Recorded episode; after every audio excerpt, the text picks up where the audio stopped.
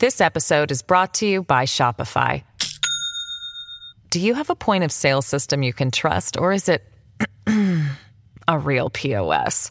You need Shopify for retail. From accepting payments to managing inventory, Shopify POS has everything you need to sell in person. Go to shopify.com slash system, all lowercase, to take your retail business to the next level today. That's shopify.com slash system. Welcome to the New Books Network. Hello and welcome to another episode on the New Books Network. I'm one of the hosts, Dr. Miranda Melcher, and I'm very much looking forward to speaking with Dr. Jamie Martin about his book titled The Meddlers Sovereignty, Empire, and the Birth of Global Economic Sovereign uh, Governance, apologies, out just now in 2022 from Harvard University Press. This is a really fascinating book that traces the origins of global economic governance and the political conflicts around it, which are not insignificant, um, in the aftermath of World War One to help us understand um, some of the history and kind of how we got to some of the things that maybe we have today, like the International Monetary Fund, the IMF, and the World Bank. Um, and thinking about, you know, they, these didn't just come out of nowhere. There was a whole bunch of debates and other institutions and things that were happening um, earlier before the end of World War II um, that maybe we aren't all familiar with and don't understand fully the debates.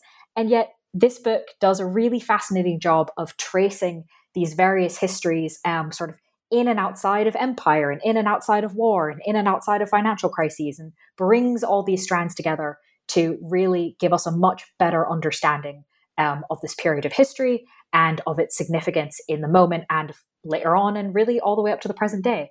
So, Jamie, I'm really excited to welcome you to the podcast. Thank you so much for having me. It's great to be here. Could you start us off, please, by introducing yourself a bit and explaining why you decided to write this book? Yeah. So, I'm an assistant professor of history and social studies at Harvard University. And I'm a historian who focuses on uh, the history of international political economy, empire, and the era of the world wars primarily. So, the origins of my book, The Meddlers, lie in a question that has long driven my interests and my research. Uh, when did people first think that it might be possible to actually try to govern the world economy? Now, the prospect of subjecting the almost infinite multiplicity of interactions that make up a world spanning economic system is, of course, an astonishingly audacious and ambitious political project. And one that, at the moment that I really began to work on this project in the early 2010s, uh, felt more relevant than ever. So, my question was when did people begin to imagine that governing the world economy was possible, and how did this project evolve over time? Now, there's long been a general assumption that the origins of global economic governance can be dated to the Bretton Woods Conference of 1944, this kind of foundational moment um, in 20th century um, world economic and political history. So, Bretton Woods, just as a brief recap, um, you know, is held um, in uh, New Hampshire, oddly enough, um, and uh, begins just after the Allied invasion of Europe during the Second World War and it sees representatives of over 40 countries gathering to essentially recreate a world monetary system that had been destroyed by the Depression and by war, um, and to create two new powerful international institutions the International Monetary Fund and the World Bank, obviously, both uh, of which still exist and still exercise quite extraordinary powers um, today. So, the way this story about the coming of Bretton Woods is generally narrated is in terms of the arrival of a kind of New Deal inflected American internationalism onto the world stage at this moment at which the United States really kind of um, uh, truly supersedes a declining British Empire that until the interwar period had acted as a real kind of hegemon in the global economic system. Um, what I realized, though, as I dove more deeply into this topic, was that Bretton Woods really can't be seen as the beginning of this story. I mean, there's a lot that's obviously true about these narratives about Bretton Woods. Bretton Woods was an enormously significant event um, in 20th century global history and in the history of the modern world economy. But this would be kind of like akin to saying that the United Nations was the first international organization. It's just simply not the case. Um, Bretton, similarly, Bretton Woods was not the first time that states private actors and empires had attempted to create these new kinds of international bodies to effectively exercise some kind of collective control over the global capitalist system, um, some kind of collective form of regulation and, and, and rules and international laws and so on and so forth.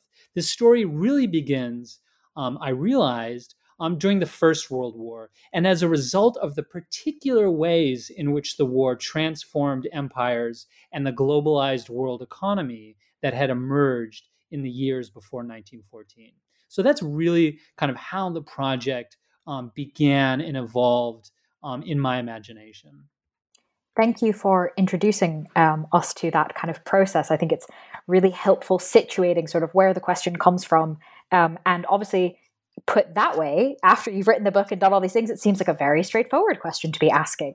Um, but of course, that's a distillation of so many years of thought and research um, that's culminated in this book that hopefully we can do a bit of a highlights tour of um, through the rest of the interview to pick out some of those main points. And so the obvious place to start is in these initial developments during the First World War. So I was wondering if you could tell us a bit about how these initial organizations and sort of methods of uh, international economic governance developed through the First World War.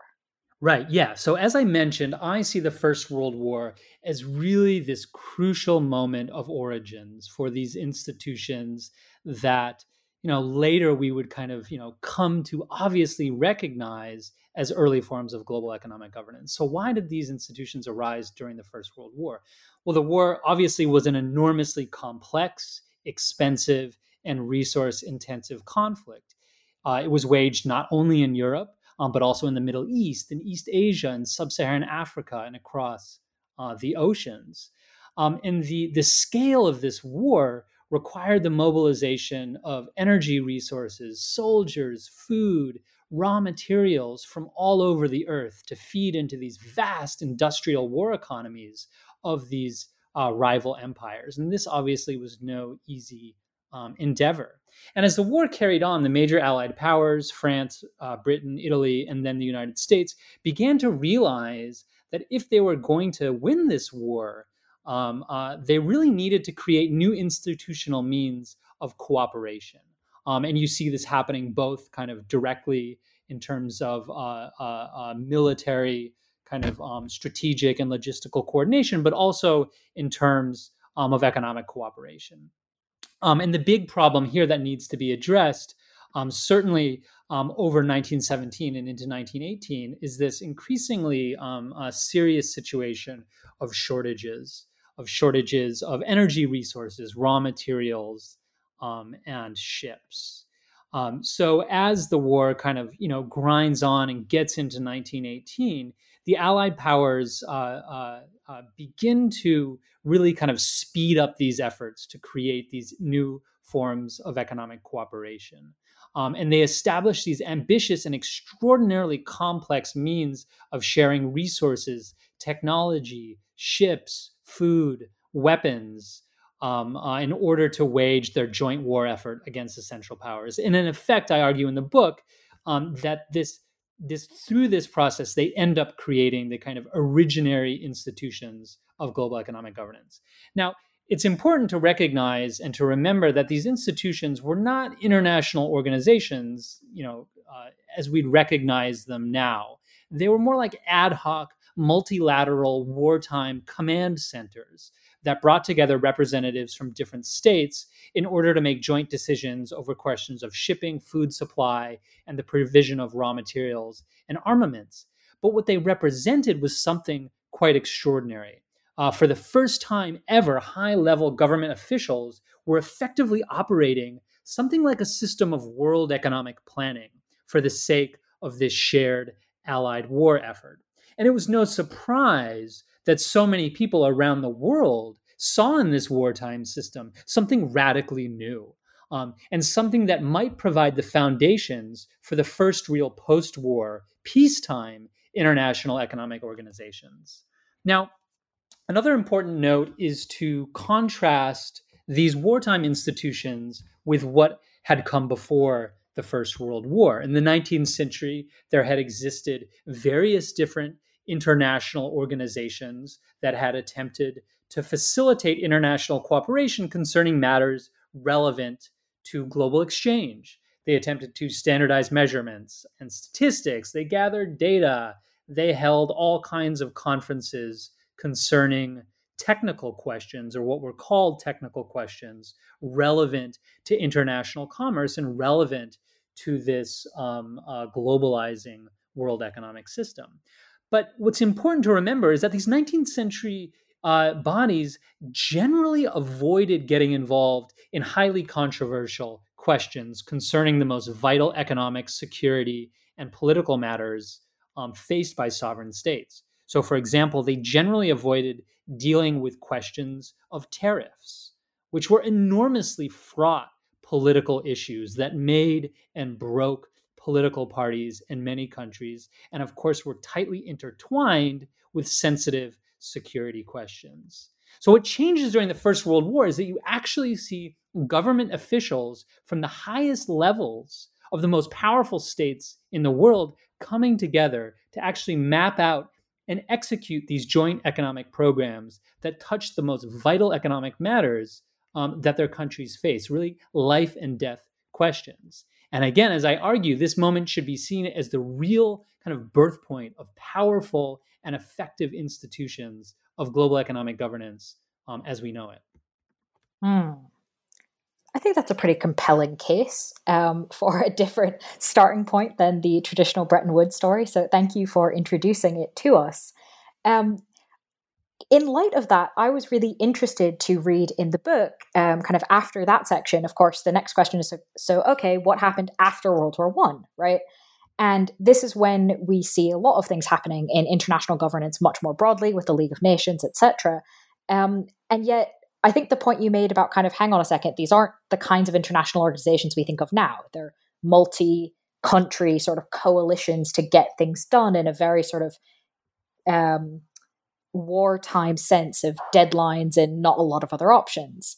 So, how does this develop or change when we come into the end of World War One and after World War One? To what extent do the systems set up during war end up translating into peace in the League of Nations? Yeah, it's a great question. And as you mentioned, this wartime system created by the Allies, I mean, it's extraordinary, right? It's effectively a system of global economic planning that emerges out of the cauldron of war, out of the extraordinary resource demands and material demands of the war. But what's so what was so fascinating for me to discover in my research was how these wartime institutions were seen by so many people, people of kind of every different possible political um, uh, orientation, as providing potential foundations for a peacetime international economic organization. Um, again, the fact that the Allies had to exercise these kinds of joint controls over global shipping and the provision of food and raw materials really was taken to be a powerful demonstration of the possibility of international economic cooperation, of kind of bringing states together to try to achieve these collective aims in a way that had never before been done uh, before the First World War. So, again, this idea of transforming the wartime system into a peacetime one was popular among a huge array of constituencies British conservatives, French socialists, American feminists, and humanitarians, and really technocratic internationalists of almost every imaginable political stripe. Now, generally, supporters of this idea imagined two broad uses for it. Um, first, this kind of uh, transformed um, international economic organization, building on the wartime bodies, um, could be used to essentially repurpose the tools of wartime blockade for post war uh, use. So, in other words, uh, you could kind of see this kind of ongoing institutionalization of a system for denying resources to enemy states, in this case, namely Germany, um, if they threaten the international order um, after the war, a kind of a system of economic sanctions, um, essentially. Um, and a, a, recent book um, by my friend and colleague uh, Nicholas Mulder called "The Economic Weapon" goes into uh, some of these details as well. As well, basically how you see sanctions emerging out of the First World War, out of these efforts to essentially internationalize um, the blockade.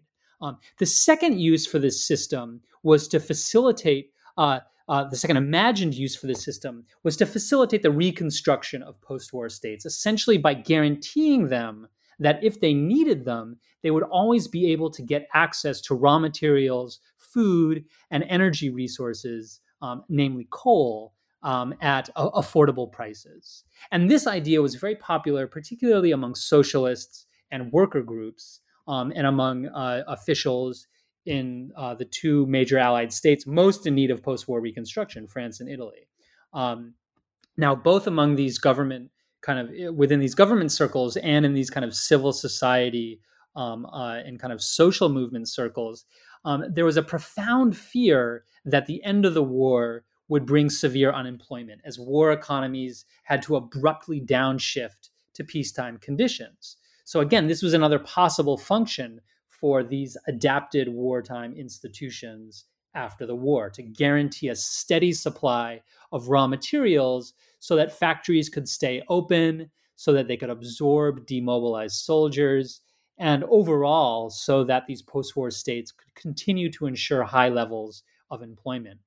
The problem, though, with all of these visions was the idea or the fact that carrying over this wartime system into the peace would have required continued sacrifices um, among both states and private actors, uh, powerful companies, and in particularly, uh, and in particular, from the businesses that had had to forego profits and relinquish autonomy um, during the war years. Right? It's one thing to kind of tell businesses, look, for the sake of this collective national war effort, you're going to have to, you know, not turn as high of a profit as you're accustomed to. But the idea that you're going to continue to tell businesses that after the war is over um, uh, uh, uh, proved to be impossible. So the U.S. government, in particular, which emerges from the war in an incredible new position of global power, refuses to consider the perpetuation of any of these wartime arrangements into the peace. These arrangements that unduly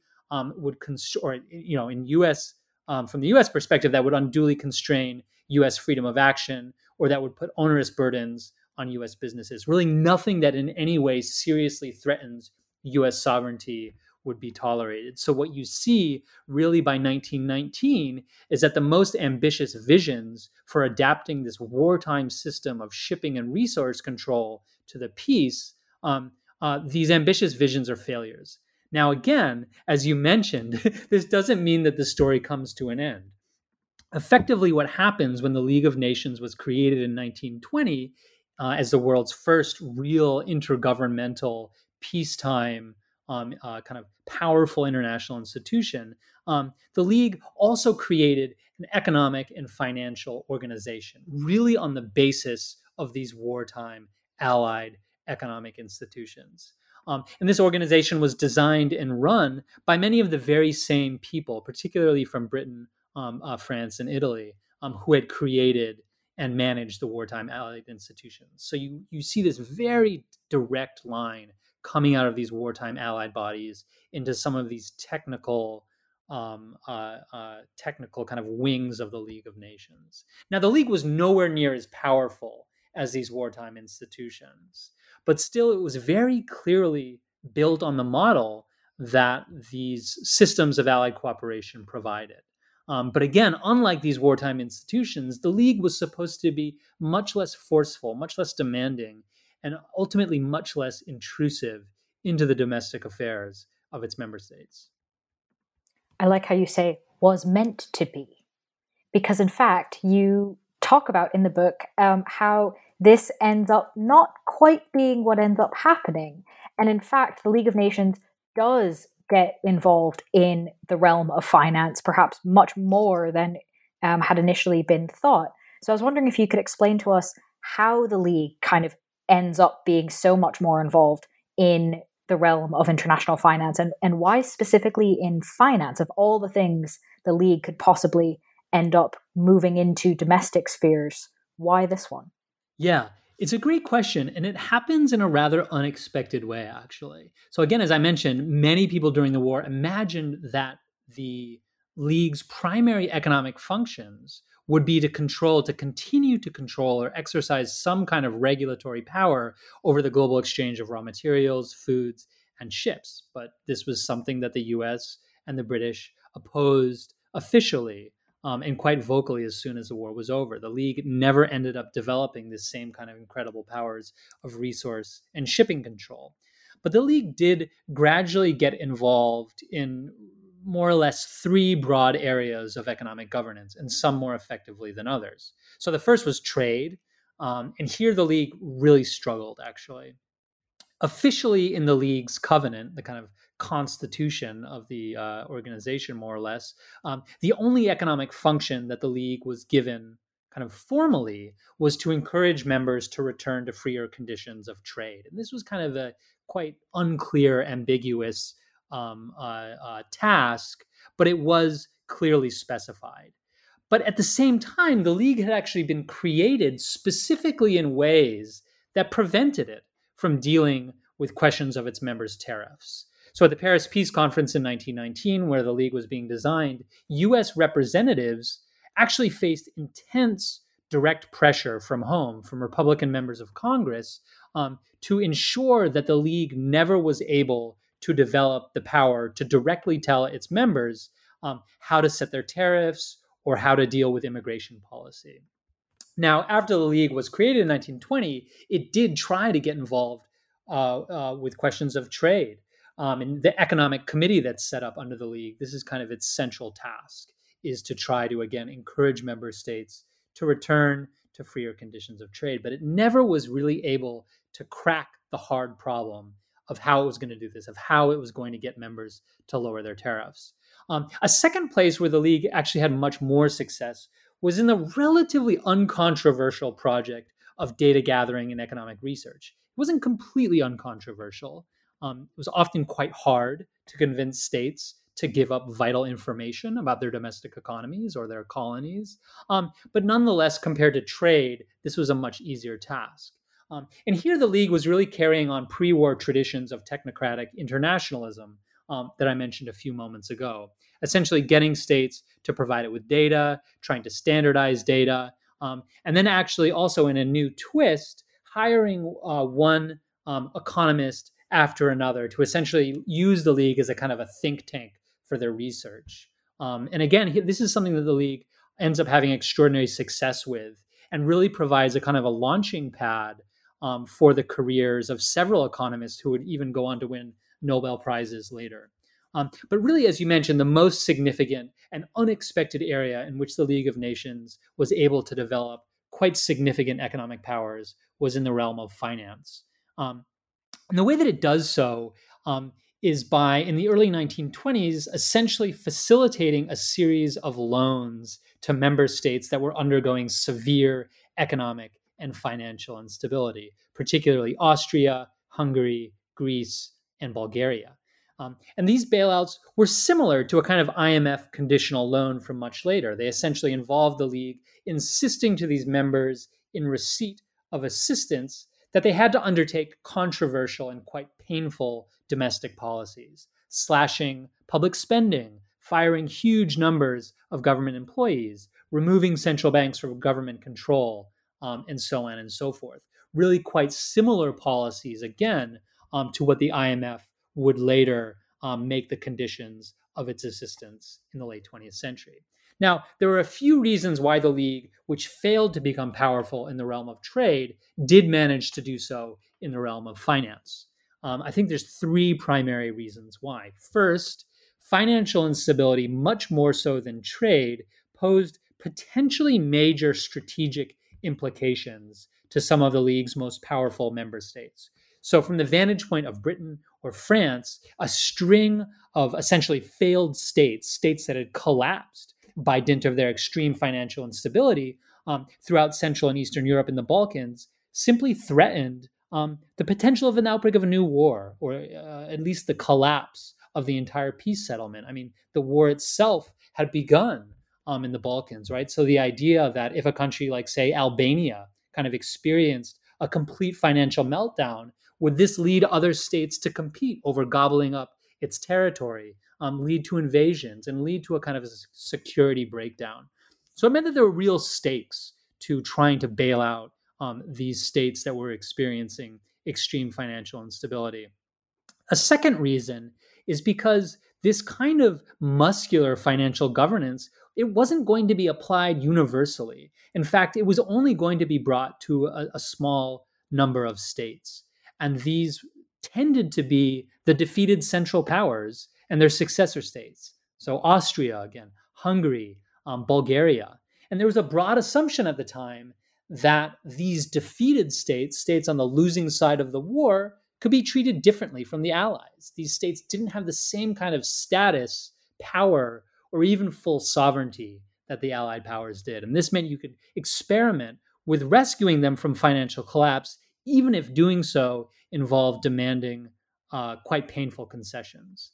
Um, and a third and final reason um, I think that the league develops these powers in, in finance was because there was a clear set of models um, that league officials could draw on um, from the years before the war.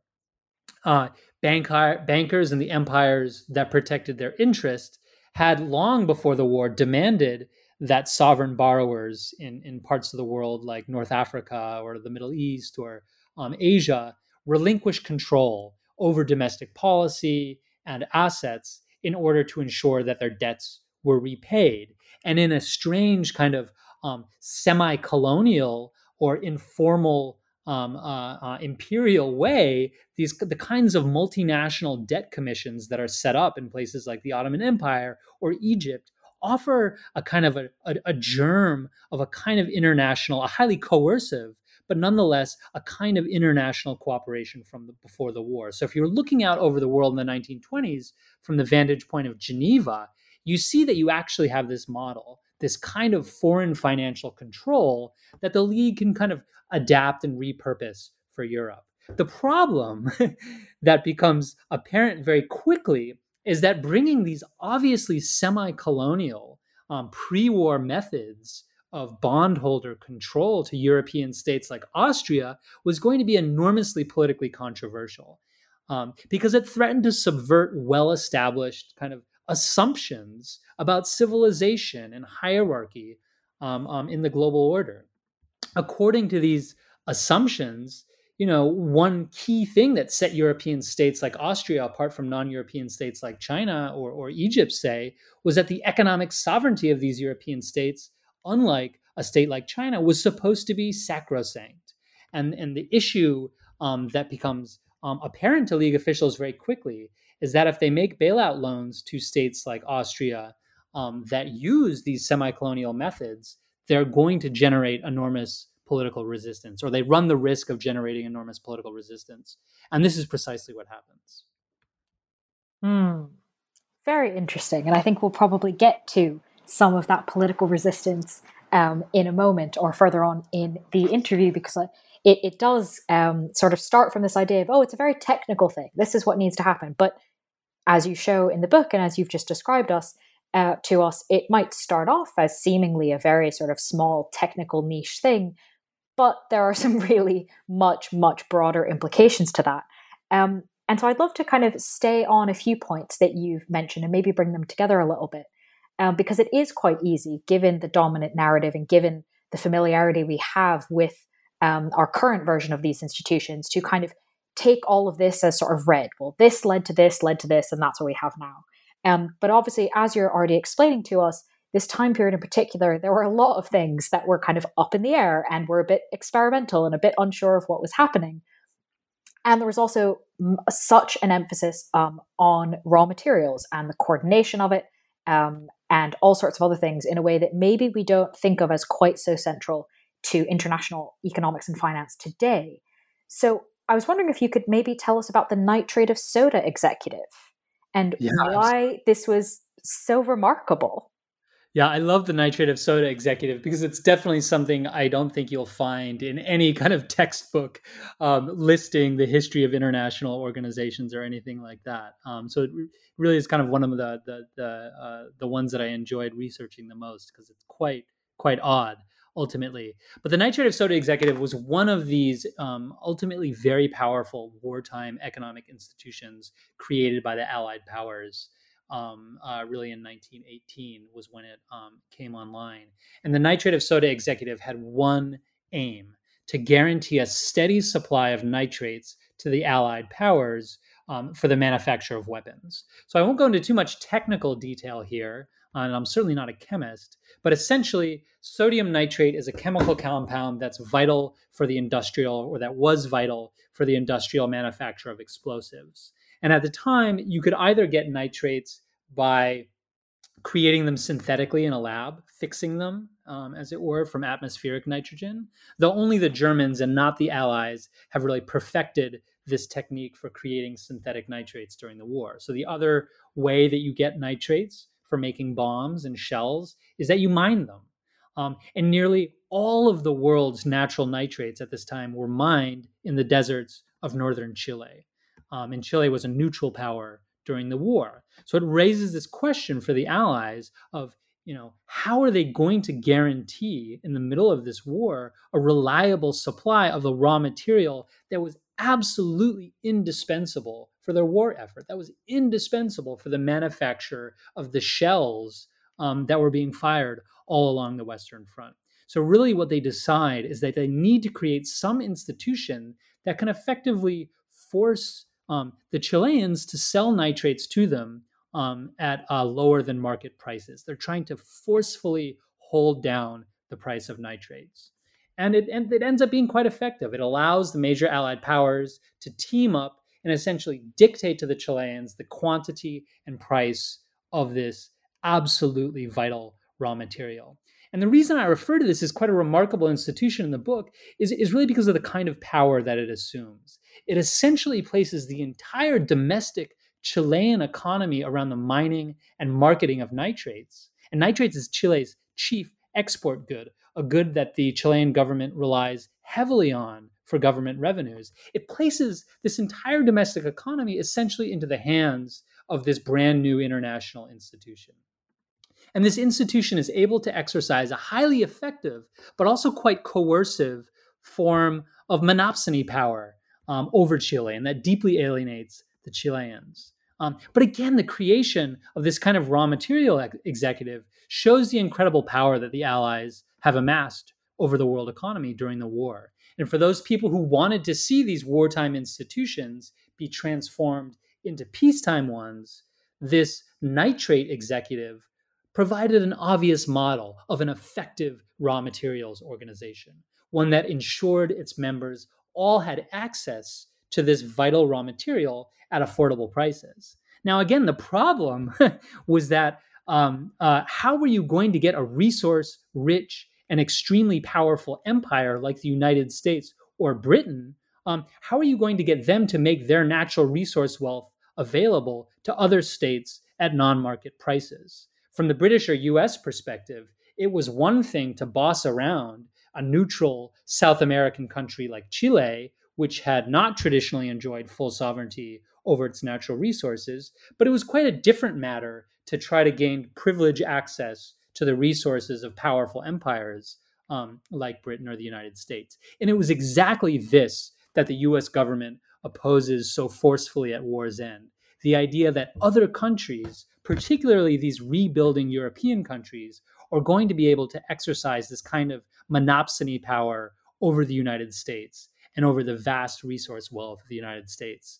Um, the Americans say, absolutely not. There's no way that we are going to allow ourselves to be treated in the way that we treated Chile during the war. This episode is brought to you by Shopify. Do you have a point of sale system you can trust, or is it a real POS? You need Shopify for retail. From accepting payments to managing inventory, Shopify POS has everything you need to sell in person. Go to shopify.com/system all lowercase to take your retail business to the next level today. That's shopify.com slash system. Very interesting. Um, I certainly, as a reader, found that to be not what I was expecting, really, um, and absolutely fascinating. Not a thing that I had come across before. So um, I'm glad that you also found it interesting to research. Um, and thank you for sharing it with us.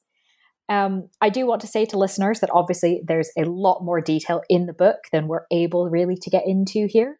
Um, so if there are other raw materials that you might happen to be interested in, my guess is that the book probably covers it um, because there's rather a lot of raw materials that go into these debates and experiments about international finance, which I found a very interesting connection.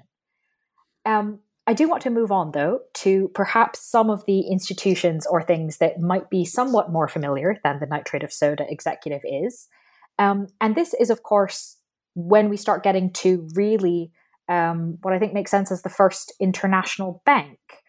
Mm. And I was wondering if you could tell us about kind of how we get this bank and what was significant about the specifics of its creation and what it was meant to do.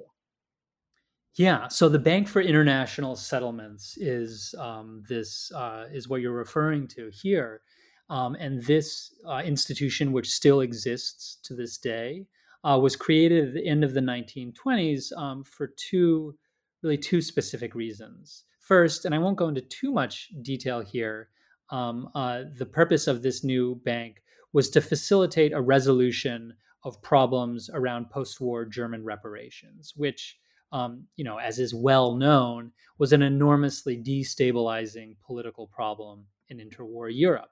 But the second and ultimately more significant and lasting purpose for this international bank was to facilitate and formalize cooperation among the world's most powerful central banks.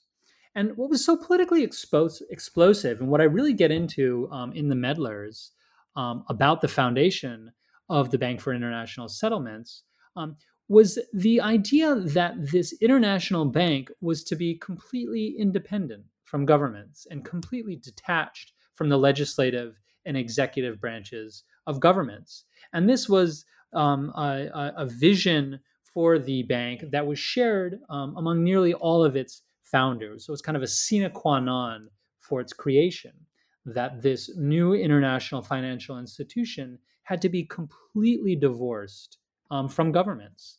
Um, now, at this moment, um, there was kind of a fierce campaign being waged in many different countries to defend uh, the formal political independence of central banks.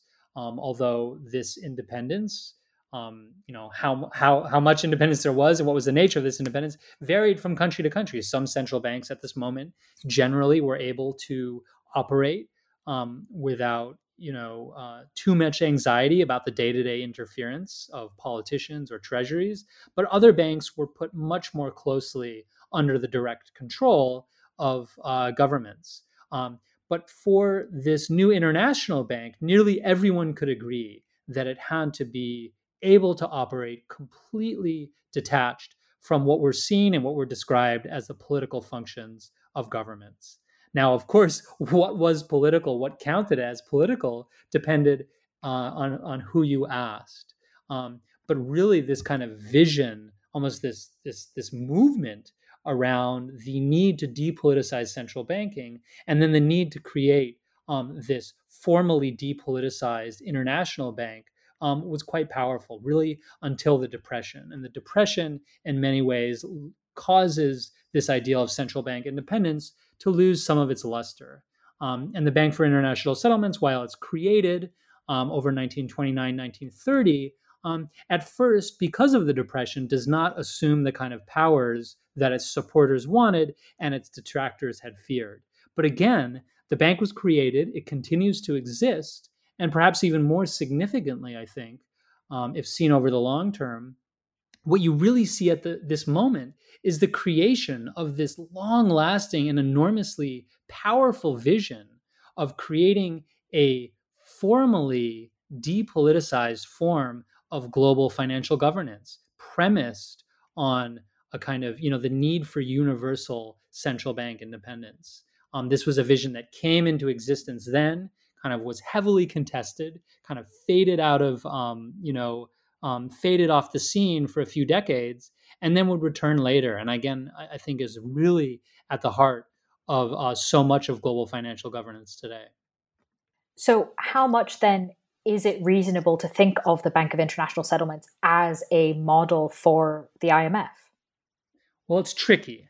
Um, in certain ways, the Bank for International Settlements provided an obvious model for the International Monetary Fund. I mean, both of these bodies were uh, designed to potentially perform functions of international financial governance, although you know importantly different ones. Um, but you know, if you ask contemporaries at the time, you know, what would an international monetary fund look like? You know, one obvious model they would have, and that they often drew on, was the BIS. But the Bank for International Settlements was also crucially different, right? It was a formally private institution made up of central banks that, you know, declared themselves to be independent from government agencies. Um, they weren't always as independent as these central bankers made themselves out to be. Um, but this ideal of uh, being detached formally from governments was really at the heart of the BIS.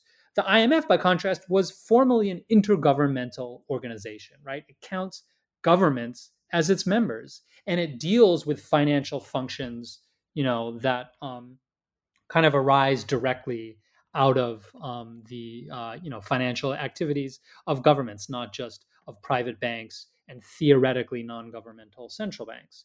And this was actually one of the reasons why so many people involved in the foundation of the BIS kind of later came out of the woodwork actually to oppose the IMF because they assumed that an international financial institution that involved governments um, would be a failure. Um, an intergovernmental financial institution, they thought, would waste its money on political projects, on strategic issues, on kind of political patronage um, instead of being this kind of pure and unsullied banking institution as they imagined it. Um, by contrast, people involved in the foundation of the IMF were also quite skeptical of the BIS and really wanted to do something new. In part, um, as I mentioned, this was because the whole idea of central bank independence had lost quite a bit of luster during the Depression, and also because the BIS itself um, had come to be directly implicated in the strategic aims of Nazi Germany. Um, despite its official protestations that it was a purely non political institution, um, this was really impossible to believe by the 1940s. And in fact, there was um, quite a lot of effort uh, put into actually destroying um, the bank. Um, and, and a lot of people assumed that the bank would not actually survive the war. Um, but it did. And as I mentioned, it continues to exist to this day. Hmm. Not something I think many of us were aware of. So, very helpful and very interesting to see how all these different sorts of things, you know, which ones last and what which things impact other things and how kind of they all go together and very much giving us a sense um, of experiment of a little bit maybe of chaos um, certainly of kind of trying a lot of different things and learning about kind of what happens when this is attempted or how this goes um, and so I want to kind of move on from the Bank of International Settlements, but stay in this area of sort of experimentation and trying new things in this idea of international governance. Um, and in fact, think about the League of Nations a bit. Um, you you mentioned obviously that the league ended up doing a lot of things that were not particularly expected. We've already spoken about their role in finance um, in terms of bailouts. Um, but you also talk about the league's involvement in economic development as being another kind of, in some ways, a key starting point in the thing that we are obviously familiar with today. So I was wondering if you could tell us about um, the league's involvement in economic development, especially in Greece, and how that ended up being such a massive project for the league and what the consequences were.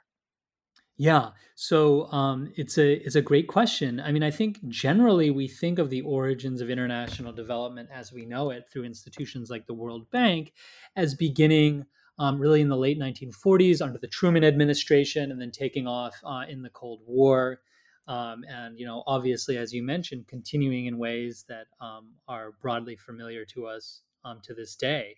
Um, you know, other scholars have also tried to, to, to backdate this story to say, actually, we need to look for the origins of development in older practices of European colonial empire.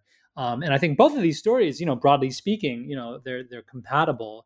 And um, what I try to add into the mix here is to look at this particular context of interwar international institutions um, attempting to exactly as you put it experiment um, with this idea of channeling loans to the economic development of a member state. And I really think that this begins actually, again, somewhere perhaps unexpected, but in interwar Greece. Um, So let me just quickly give a little bit of context on this because I think it will hopefully make this point, um, you know, a little bit more clear for your listeners. Um, the kind of important uh, context here is that after the First World War, Greece fights a short but disastrous war um, with Turkey that ends in 1922.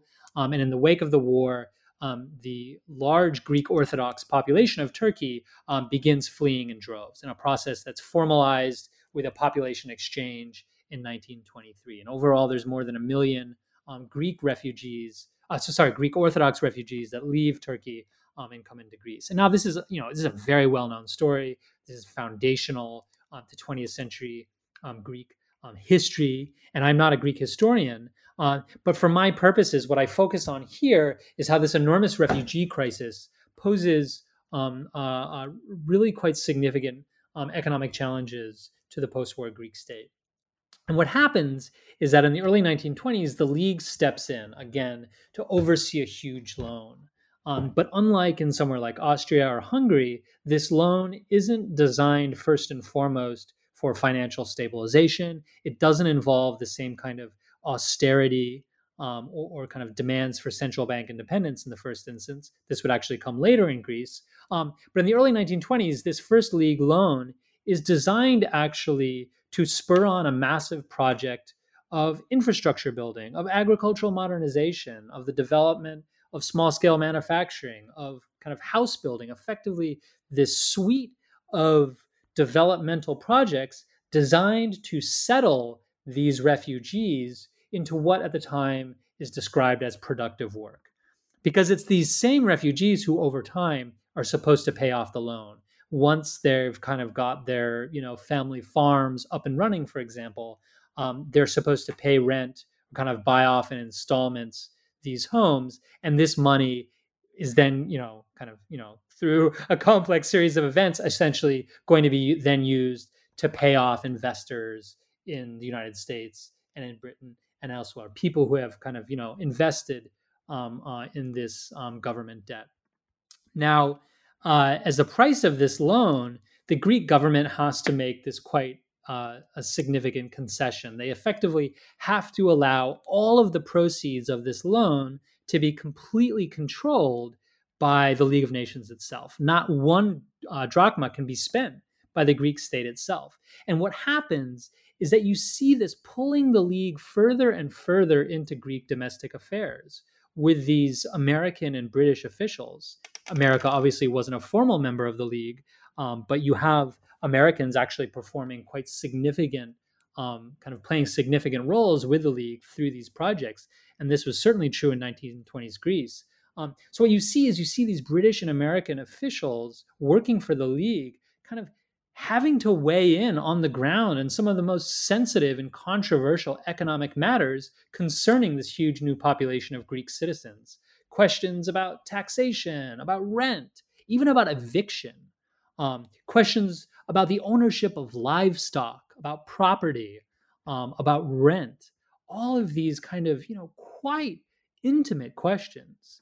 Um, and what I argue in the book is that this was quite an anomalous experiment in doing something very new, essentially using an international institution to facilitate international loans to build up the national economy of a member state.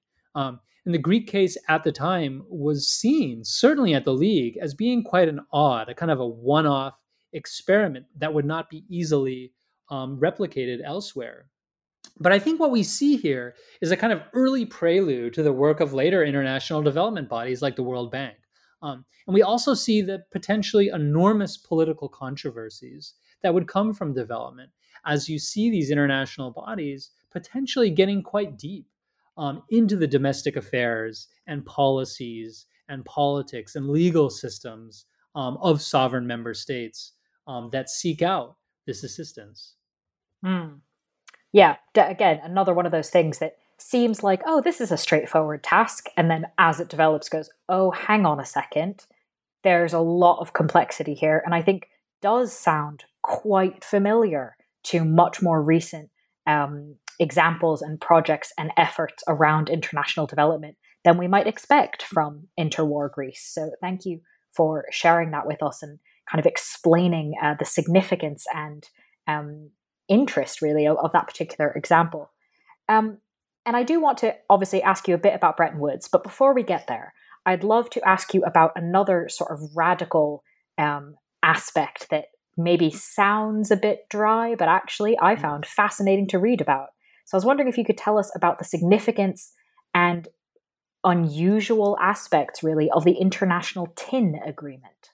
Yeah, this is another one like the the nitrates executive that you know when you tell people you're writing a history of the International Tin Agreement, they raise their eyebrows and they they really have no idea what you're talking about. So, um, but again, it was one of the things that as the research you know uh, uh, went on, I got you know absolutely completely fascinated with. Um, so really, uh, the International Tin Agreement, I think of it as a kind of like an OPEC 1.0. So obviously today we have this enormously powerful institution, OPEC, that essentially brings together a range of major oil producing states to get them to agree on targets for oil, oil production, essentially in order to keep oil prices at a certain level. Now, people tend to describe OPEC as a cartel, but really what it is is an intergovernmental organization made up of sovereign states. Um, uh, and in a way, it, it, really is a form of global economic governance in its own right. Um, it's kind of, you know, it's obviously doing something quite different from an institution like the World Bank or the IMF.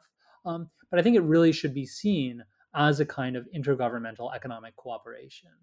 Um, now, in the years before the World Wars, as we've spoken about already, the kind of primary focus of the new international institutions, you know, concerns these conditional bailout loans, these issues of development, um, the coordination of central banks, this kind of relatively unsuccessful effort as well to get states um, to lower their tariffs.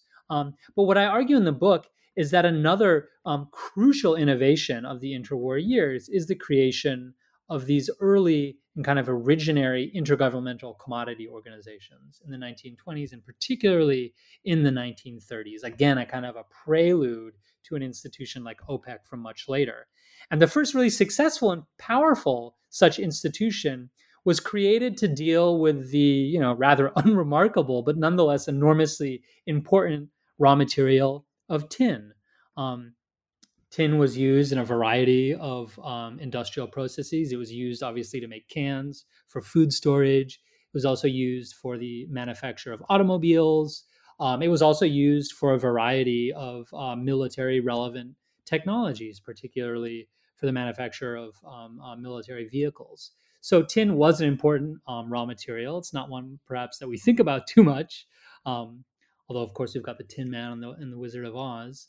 Um, but you know, it's it's over the production and exchange of tin that you see the creation of this first kind of intergovernmental commodity organization that actually is effective in achieving its aims. And it was created largely at the initiative of the British and Dutch empires in order to stabilize their enormously resource rich Southeast Asian colonies of Malaya um, and the Dutch East Indies.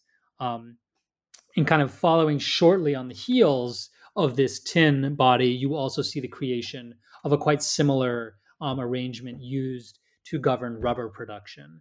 And then afterwards, you see kind of one similar institution after another, um, dealing with a whole multiplicity of agricultural goods and raw materials. And again, what I argue here is that you see during the interwar period this kind of improvisational processes of institution building, really on the basis of these imperial arrangements um, that have quite a long legacy, um, uh, and really a legacy that that does extend up till today. Mm. I did find that one quite fascinating, I will admit, just like the nitrate of soda executive. Um, maybe it's because I wasn't expecting it, but also it was really quite interesting. And the idea of OPEC 101 uh, or 1.0 is like quite a useful thing to think about. Again, sort of taking things today maybe a little bit for granted. Um, but I do obviously want to ask about Bretton Woods because, in addition to all of the radical things that you talk about in the book that we probably have never heard of, you do, of course, also talk about Bretton Woods.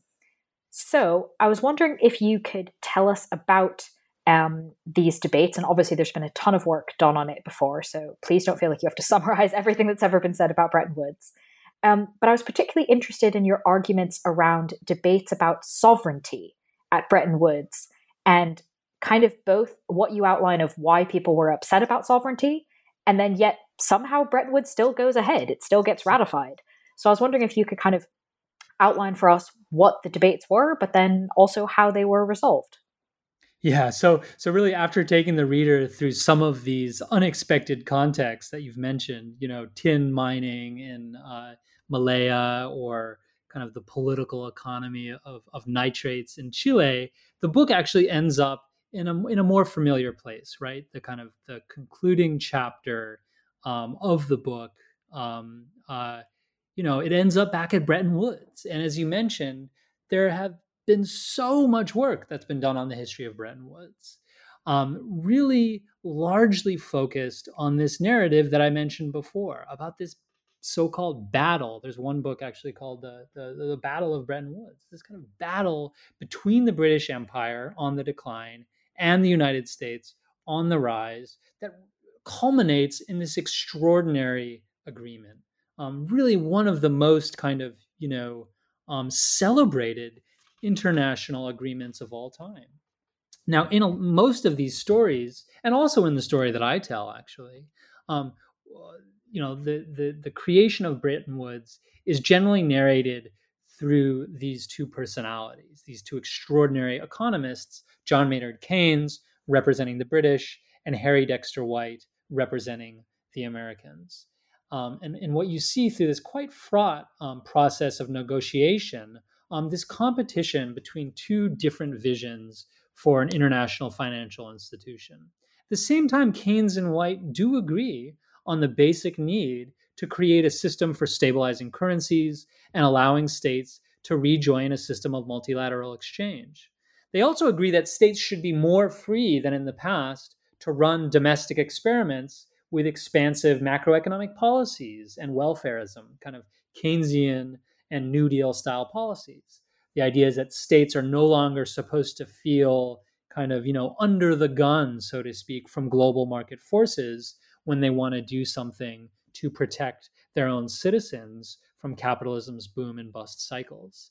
Um, so there is broad agreement between these two sides. But ultimately, because the US is so much more powerful than the UK at this point, the visions of White and the US Treasury win the day. And the International Monetary Fund that is established is much closer to US blueprints than to British.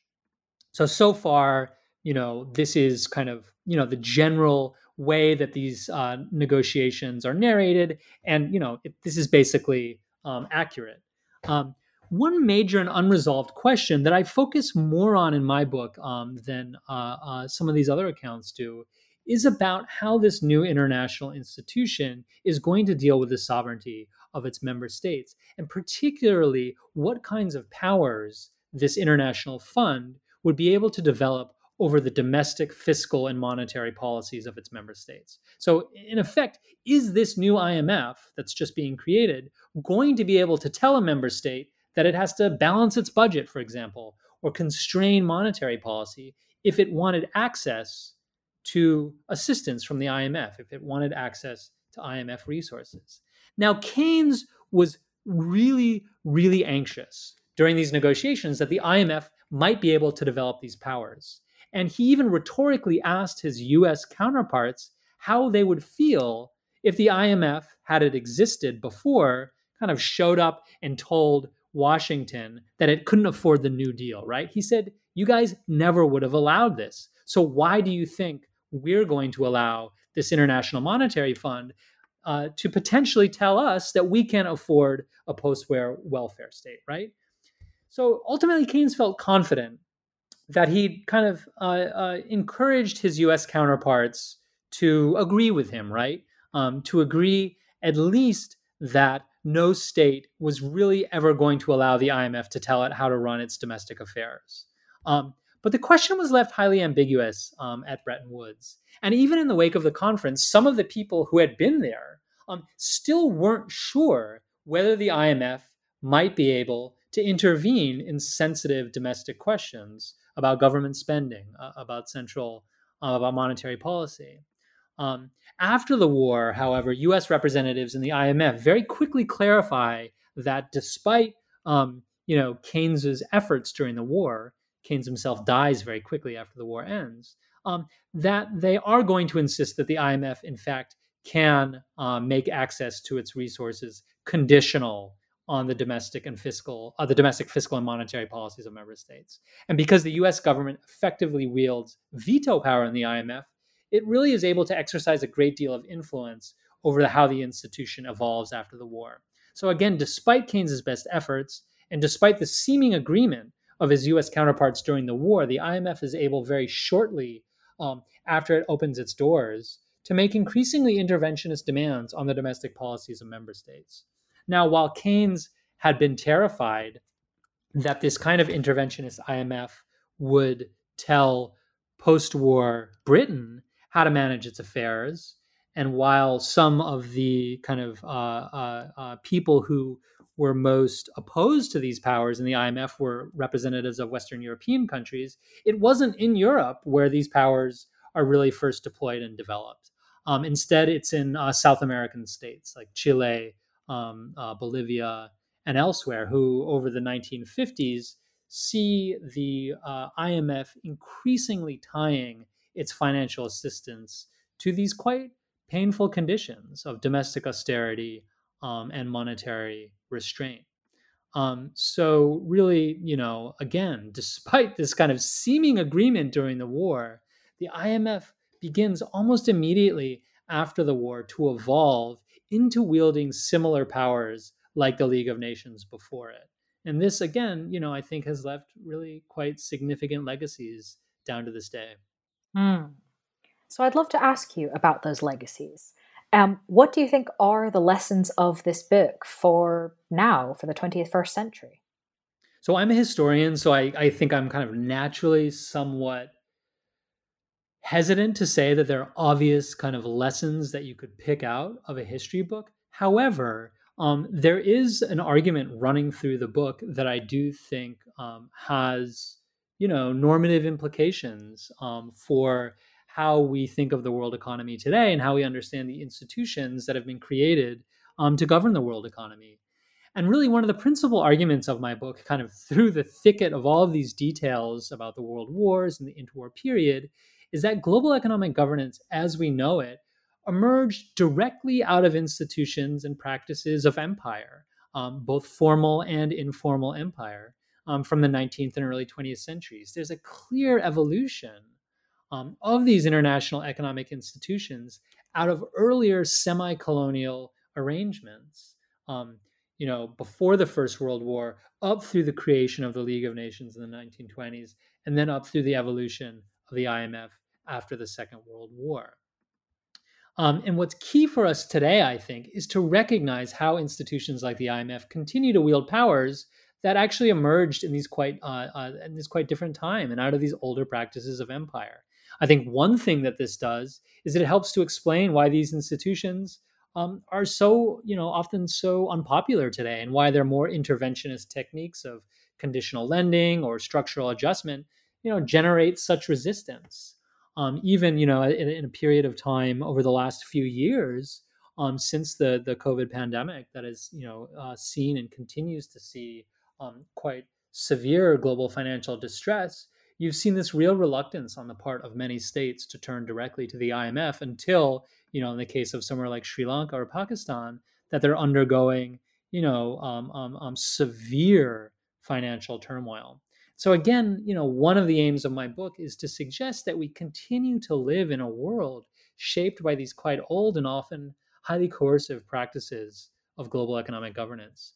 A world in which not all states are in practice equally sovereign, a world in which creditors exercise extraordinary powers over the domestic affairs of debtors, and a world in which we still haven't developed a form of international cooperation that is suitable to the enormous challenges posed um, by the you know highly globalized and highly crisis prone form of global capitalism we have today. Um, so you know ultimately as a historian, one of my aims is to get people to hopefully think um, about you know how we've gotten to where we are now and how the imperfect, um, uh, often coercive, and still relatively ineffectual um, uh, form of global economic governance we have today um, how you know where it came from and how we might begin to think um, anew about what its reform might involve and how we can kind of try to navigate our way out of some of these, um, you know, kind of lingering imperial legacies that, um, you know, I speak a lot about in the book. Hmm. Well, thank you. I think um, obviously all historians, we never want to kind of necessarily address the present too much, but I think there are some very clear um, normative implications um, throughout the book. And thank you for kind of summarizing them in such a useful way. Uh, listeners can clearly tell, I think, that the book is useful historically, but also to understand, as you said, how we got to where we are. Um, so, then, really, as my last question, and hopefully not the most difficult question I've thrown at you today, um, the book is obviously now complete. It's out. Listeners can read it. So, is there anything that you are working on now or next that you'd like to share a little bit about with us? Yeah. So, my next book project uh, is returning to really focus centrally um, on the years of the First World War and their immediate aftermath, and to offer a global economic history of the war and its settlement. Now, since the centennial of the war's outbreak, there has been really um, quite uh, an extraordinary um, flowering of uh, new global histories of the First World War, focusing on you know a variety of uh, different topics on the soldiers um, um who fought in the war from British and French um, colonial territories, from Senegal, from India, from Madagascar, and elsewhere on the legacies of the war in the Middle East, in East Asia, and Southeast Asia, um, and so on and so forth. Really, an exciting kind of you know new wave of, of books on the war. Um, when it comes to the economics of the war, though, I think work is still often very focused on Europe and the United States, and on a set of questions that has animated the study of the war's economic aspects for really a long time, really since kind of the first books on the economics of the war began to appear in the 1920s on questions about war finance, industrial mobilization, and the blockades. And again, largely told from the vantage point of the major European belligerents in the United States. So, what I want to do in this new book project is instead to look at the enormous global economic turmoil unleashed by the war far outside its principal theaters of conflict in Europe and the Middle East, looking at how the war disrupted shipping, food production, banking, trade, um, and really daily life in so many different parts of the world, from Latin America to West Africa, um, Southeast Asia, and elsewhere. So ultimately, the aim of the book is to show really how the war became a profound global, uh, a profound crisis for globalization, but not because it destroyed the world economy in any meaningful sense, or kind of you know pushed states into the embrace of autarky or something like this, but because the war led to a series of crises um, um, and profound experiences of hardship um, that were transmitted more widely than ever before across the systems of trade, shipping, and finance that had emerged before the war's outbreak, really, even down to the most local and even isolated rural areas on different sides of the earth. So that's a new book project. Um, it's at its beginning phases, but I have a few kind of um, pieces that are um, have come out and that are coming out on the topic and I'm really just you know so excited to get into the archives and to get to work on it as soon as possible. It sounds like an absolutely fascinating project. Thank you for giving us a sneak peek of it, and hopefully, when the book is done, you can come back and tell us all about it. I would um, love to. Amazing. But in the meantime, while you are diving into the archives, listeners can read the book that we've been discussing, which again is titled The Meddlers Sovereignty, Empire, and the Birth of Global Economic Governance just out in 2022 from Harvard University Press. Dr. Jamie Martin, thank you so much for being with us on the podcast. Thanks so much for having me. This was a lot of fun.